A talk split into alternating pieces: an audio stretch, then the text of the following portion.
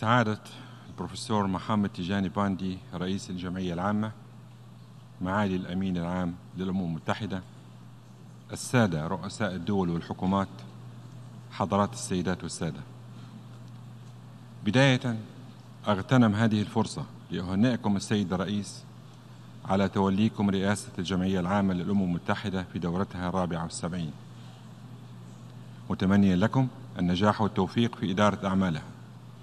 كما لا يفوتني أن أتوجه بالشكر والتقدير للسيدة ماريا فرناندا سبينوزا على الجهود المتميزة التي بذلتها خلال رئاستها للدورة الماضية.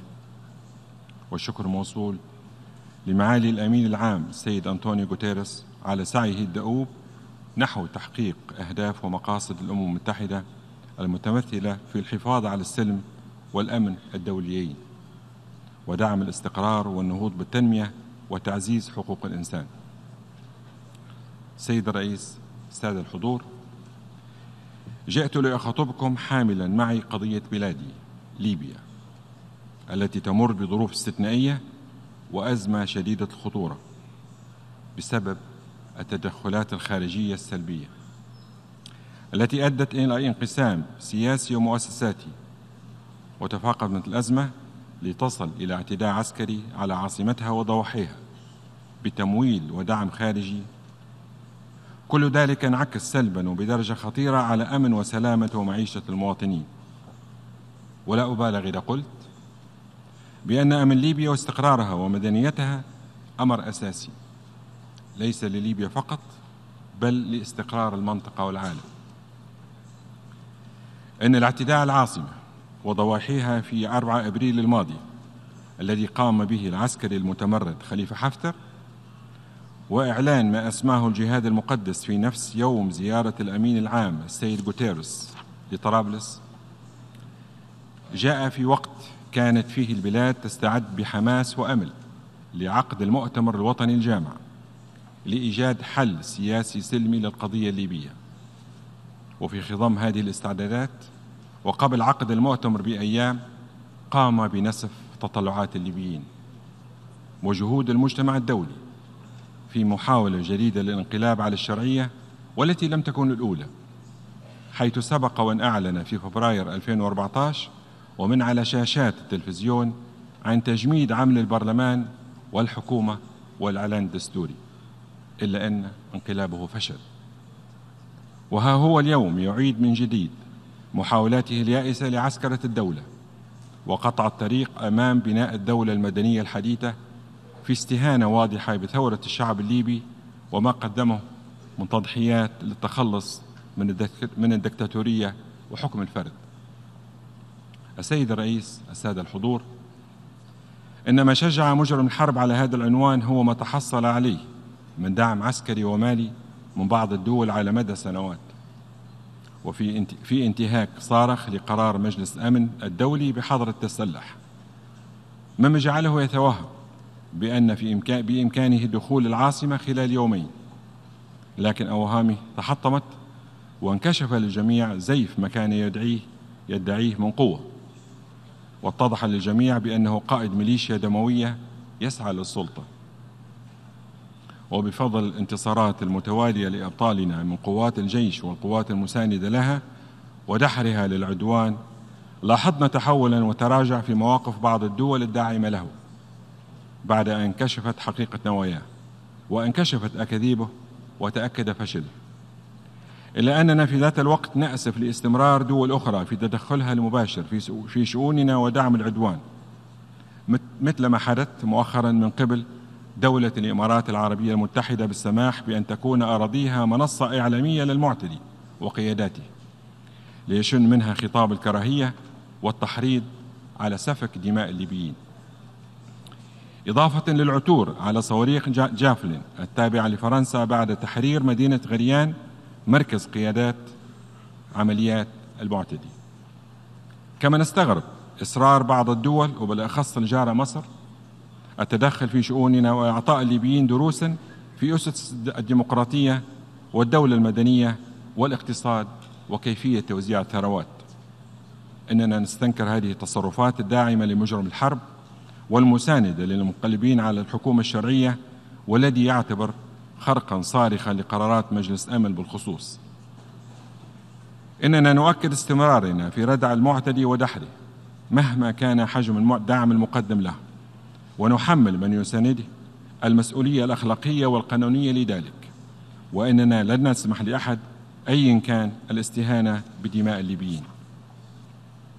وها هي قواتنا في عمليات بركان الغضب من الجيش والقوات المساندة تسطر الانتصارات تلو الأخرى وتتقدم في كل المحاور بشجاعة وبسالة واقتدار ونتوجه إلى أبطالنا الشجعان بتحية تقدير وفخر واعتزاز. ونترحم على أن أرواح شهدائنا الأبرار بالرغم من الآلام ستظل هذه الملاحم البطولية محطة مضيئة في ذاكرة الوطن والأجيال. السيد الرئيس السادة الحضور إن ملامح مشروع المعتدي واضحة للعيان في المناطق التي يسيطر عليها بالقوة حيث تشهد انتهاكات جسيمة لحقوق الإنسان تشمل القتل خارج نطاق القانون والتغييب القسري مثل ما حدث مع النائبة في البرلمان السيدة سهام سرقيوة وغيرها من الشخصيات الوطنية ومصادرة الرأي الآخر والقضاء على المعارضة السياسية. لقد أوقع العدوان خسائر لا تعوض في أرواح الشباب الليبي. تقدر بنحو ثلاثة ألاف حتى الآن وتسبب في عمليات نزوح واسعة لمئات الآلاف من مناطق القتال.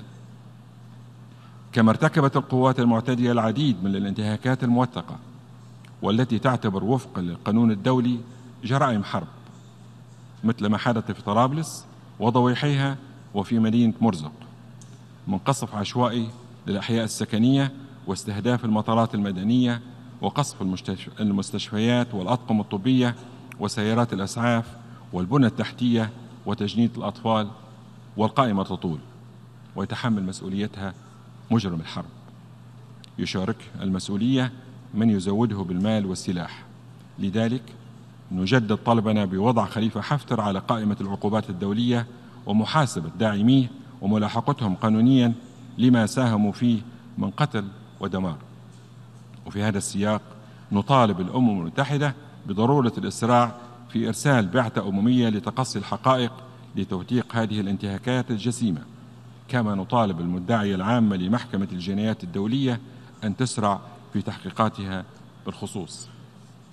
السيد الرئيس السادة الحضور لقد حاول المعتدي تضليل الرأي العام بالقول إن هدفه محاربة الإرهاب وهو قول مردود عليه فقوات حكومة الوفاق الوطني هي من حارب وهزم تنظيم الدولة الإرهابي داعش وحرر مدينة سرت من عناصره في إطار التحالف الدولي لمحاربة الإرهاب والتعاون الاستراتيجي مع الولايات المتحدة الأمريكية. وما زلنا نواصل معا مطاردة فلول الإرهاب أينما وجد والمعركة مستمرة حتى القضاء على الإرهابيين واقتلاع, واقتلاع الإرهاب من جذوره إن جنودنا الذين شاركوا في الحرب ضد التنظيم الإرهابي هم من يقومون الآن بصد العدوان الغادر على العاصمة وغيرها من المناطق. وأمام فشل هذه المزاعم يحاول المعتدي الترويج بأن الحرب هي بين شرق ليبيا وغربها وهذا محض افتراء. فلا توجد في ليبيا فوارق أو اختلافات في البنية الاجتماعية أو الدينية. والحقيقة هي حرب بين دعاة الدولة المدنية ومن يريد عسكرة الدولة. لذا حان الوقت أن يمثل المنطقة الشرقية نخبة من المفكرين والسياسيين والفعاليات الاجتماعية لتساهم في مع ممثلي المناطق الأخرى في مسار الحل السياسي التوافقي الذي يضمن الحقوق والتبادل السلمي للسلطة في إطار الدولة المدنية الحديثة. نحن دعاة سلام ووفاق ولقد أكدنا مرارا بأنه لا حل عسكري للصراع في ليبيا وإنه لا يوجد رابح فيه بل هناك خاسر واحد هو ليبيا. نحن حريصون كل الحرص على صون دماء الليبيين جميعا وبهذه المناسبة أدعو كل الشباب المغرر بهم الذين أقحموا في حرب بلا, قضية من أجل شخص مهووس بالسلطة أدعوهم لإلقاء سلاحهم والعودة آمنين إلى بيوتهم والانحياز إلى الوطن. السيد الرئيس السادة الحضور نحن نريد العيش في سلام والارتباط مع دول العالم بعلاقات تعاون واحترام متبادل. ونرفض التدخل في شؤوننا. وفي هذا الإطار نعبر عن ترحيبنا بقرار مجلس أمن الصادر في 13 سبتمبر الجاري الخاص بتمديد مهمة بعثة الأمم المتحدة للدعم في ليبيا والذي أكد الاستمرار في الاتفاق السياسي ووقف التعامل مع الأجسام الموازية واستكمال العملية الدستورية وتنظيم الانتخابات. ونؤكد في هذا الصدد على موقفنا من مسألة الحوار والعودة للمسار السياسي التي يجب أن تكون وفق آليات جديدة وأن تأخذ في الاعتبار المعطيات التي أفرزها الاعتداء بعد 4 إبريل. وكما أكدت مرارا بأننا لن نجلس مجددا مع مجرم الحرب حفتر فهو ليس شريكا للسلام. لقد طرحت في يونيو الماضي مبادرة لعقد ملتقى وطني. يحضره ممثلون عن جميع مكونات الشعب الليبي. الداعمين للدولة المدنية الديمقراطية. يفضي إلى انتخابات رئاسية وتشريعية. يضع لها الملتقي الملتقى الأساس القانوني أو الأسس القانونية. ومن هذا المنطلق فلا مكان في الحوار لمن يسعى لعسكرة الدولة والعودة بنا لعصور التخلف والإرهاب. وفي هذا الإطار عقدنا سلسلة سلسلة لقاءات التشاور الوطني والتي تشمل كافة شرائح المجتمع الليبي من نخب سياسية واجتماعية وثقافية وقيادات نسائية وشبابية وقادة محاور الجبهات العسكرية. هذه اللقاءات التي ستستمر مع كافة المناطق وأطياف المجتمع المحلي من أجل بلورة رؤية وطنية شاملة للخروج من الأزمة الراهنة. في هذا السياق فنحن نرحب بموقف أعضاء مجلس النواب المنعقد في طرابلس ومجلس الدولة الرافض للعدوان وتحملهم المسؤولية في هذا الوقت الحرج تجاه دحر العدو وإرساء قواعد الديمقراطية والدولة المدنية الحديثة.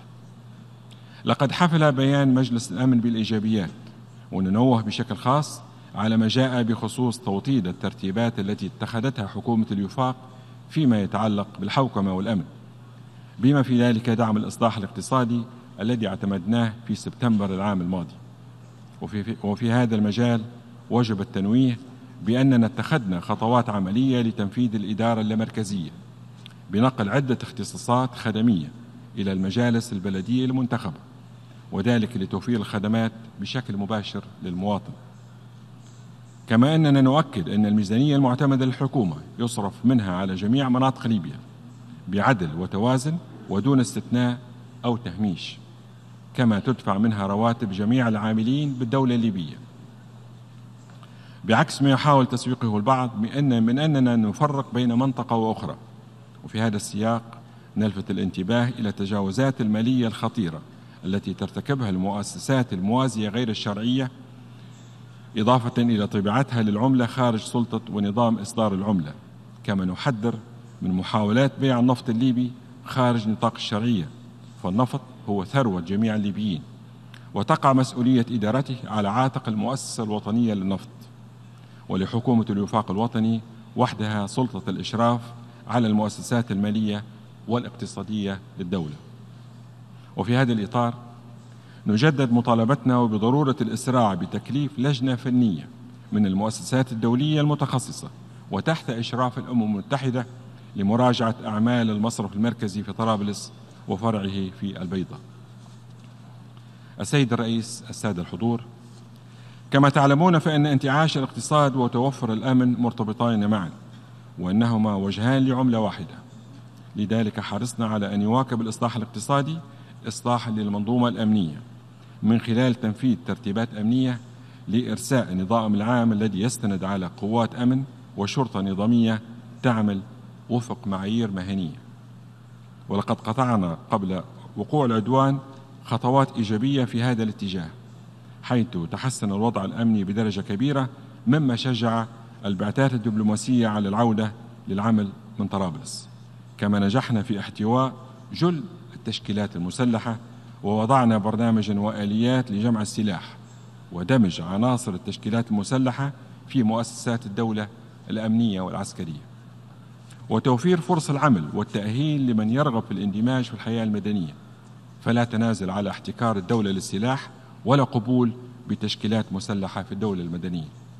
سيد الرئيس وسط هذه الأزمة تواجه بلادي تحديا كبيرا آخرا. آخر ألا وهو مسألة الهجرة غير الشرعية.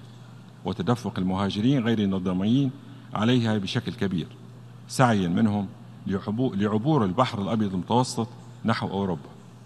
وقد ترتب على هذا الوضع الخطير تداعيات كبيرة شملت النواحي الاقتصادية والأمنية والاجتماعية. لقد فاقم العدوان من استفحال هذه الظاهرة التي كانت سببا في فقدان الكثيرين لأرواحهم غرقا في البحر أو ضياعا في الصحراء. وصيدا سهلا للمنظمات الإرهابية وتجار البشر وساهمت الميليشيات المعتدية في زيادة المأساة بقصفها مركز إيواء للمهاجرين والذي أدى إلى مقتل وجرح العشرات بينهم نساء وأطفال. في ظل صمت دولي وتهرب من إدانة مرتكب هذه الجريمة البشعة بشكل مباشر. هذا الموضوع يؤرقنا ويشغل الأوروبيين لكننا نحن ضحايا لهذه الهجرة. ولسنا سببا لها. ونحن في هذا الإطار مستمرون في التعاون مع الدول التي هي مقصد للمهاجرين ونرحب بالتعاون مع أي جهود إقليمية أو دولية. لمعالجة هذه الظاهرة ولأجل ذلك نرى من الضروري تكاتف الجهود بين الدول كافة سواء دول المصدر أو المعبر أو المقصد. والتركيز على الأبعاد المتعددة للهجرة وعدم التركيز على البعد الأمني فقط. والاتجاه إلى تقديم الدعم والمساعدة في تنمية دول المصدر بما يسهم في القضاء على الفقر والبطالة ويشجع على الاستقرار والبقاء. إن بلادي باعتبارها معبرا للمهاجرين في حاجة ماسة إلى تلقي الدعم, تلقي الدعم السياسي والعون بما يتناسب وحجم المشكلة وخطورتها لبناء المؤسسات القادرة على ضبط الحدود والمنافذ. للحد من هذه الظاهرة والتقليل من مآسيها وتداعياتها الخطيرة. وفي هذا الصدد نطالب بدعم يوازي خطورة المشكلة فما يقدم فيما فما يقدم إلينا لا يذكر مقارنة بما يقدم لدول أخرى تواجه مشاكل هجرة أقل بكثير مما تتعرض له ليبيا. وفي هذا الصدد نثمن جهود خفر السواحل الذي ساهم ولا يزال يساهم في إنقاذ حياة الآلاف من المهاجرين في عرض البحر رغم محدودية الإمكانيات والحظر المفروض علينا. ويظل الحل الحاسم في رأينا هو دعم استقرار البلاد فليبيا المستقرة قادرة على تأمين حدودها وقادرة أيضا على توفير فرص العمل لمئات الآلاف من العمالة الشرعية وفقا للتشريعات وقوانين العمل الليبي. سادة الحضور. تعد مسألة حقوق الإنسان وسيادة القانون من المسائل الجوهرية التي توليها بلادي أهمية كبرى. فإن التغيير الذي حدث منذ 2011 أوجد الأرضية المناسبة لإحداث تغيير شامل في هذا الجانب حيث صدرت عدة إجراءات وقرارات تؤسس لتعزيز حقوق الإنسان. كما تقوم حكومة الوفاق الوطني بالتنسيق مع السلطات القضائية بتأهية الظروف المناسبة ليلعب القضاء دوره الأساسي والهام وبما يضمن تطبيق مبدأ عدم الإفلات من العقاب ويساهم في تمكين سلطات إنفاذ القانون من القيام بمهامها على الوجه المطلوب. ونتطلع في هذا الجانب إلى التعاون مع مؤسسات الأمم المتحدة المتخصصة بما لديها من الخبرة الفنية التقنية في هذا المجال. السيد الرئيس السادة الحضور رغم صعوبة الظروف إلا أننا نتابع ما يجري حولنا ونساهم بقدر الإمكان في دعم كل من هو كل ما هو إيجابي ويخدم مصالح الشعوب وقضية السلام. وفي هذا الإطار تعبر بلادي عن قلقها إزاء انتشار أسلحة الدمار الشامل لا سيما النووية منها وما يشكله ذلك من تهديد للسلم والأمن الدوليين. كما تدعم بلادي مسألة إصلاح مجلس الأمن وزيادة عدد المقاعد من الفئتين الدائمة وغير الدائمة العضوية وتعزيز حق حق الدول غير دائمة العضوية في المجلس ممن لها صلة المباشرة بالقضايا المطروحة. في المشاركة المباشرة في أعمال المجلس كما تؤكد بلادي على ضرورة الاعتراف بحق القارة الإفريقية في التمثيل الدائم العضوية في مجلس الأمن. السادة الحضور أن قضية السلام في الشرق الأوسط تعد من القضايا الجوهرية الهامة جدا. فالرغم ما نعانيه من أزمات فإننا لم ولن ندخر جهدا لدعم قضية الشعب الفلسطيني. وحقه في إقامة دولته المستقلة وعاصمتها القدس الشريف وفقا للمبادرة العربية لحل القضية الفلسطينية. كما تدعم بلادي كل الجهود الرامية إلى إيجاد تسوية سلمية في كل من سوريا واليمن الشقيقين لكي تبعد عنهم مخاطر التفكك والانقسام نتيجة الصراع المدمر. وتحقق طموحات طموحات شعوبهم في العيش الكريم في ظل نظام ديمقراطي يحترم القانون ويصون حقوق الإنسان. في الختام أنتهز هذه الفرصة من على هذا المنبر العالي لأدعو جميع الدول التي يهمها استقرار ليبيا إلى التعاون مع حكومتنا. حكومة الوفاق الوطني ومع مبادرات الأمم المتحدة وإلى احترام القانون الدولي ومساعدة الشعب الليبي على المضي قدما على طريق السلام والأمن والتوافق. لقد حان الوقت ليتحقق لبلادنا الاستقرار وينعم شعبنا بالأمن ويبدأ مسيرة البناء والتعمير وكفى ما أريق من دماء واستنزف من مال وأهدر من وقت وفقنا الله جميعا والسلام عليكم ورحمة الله.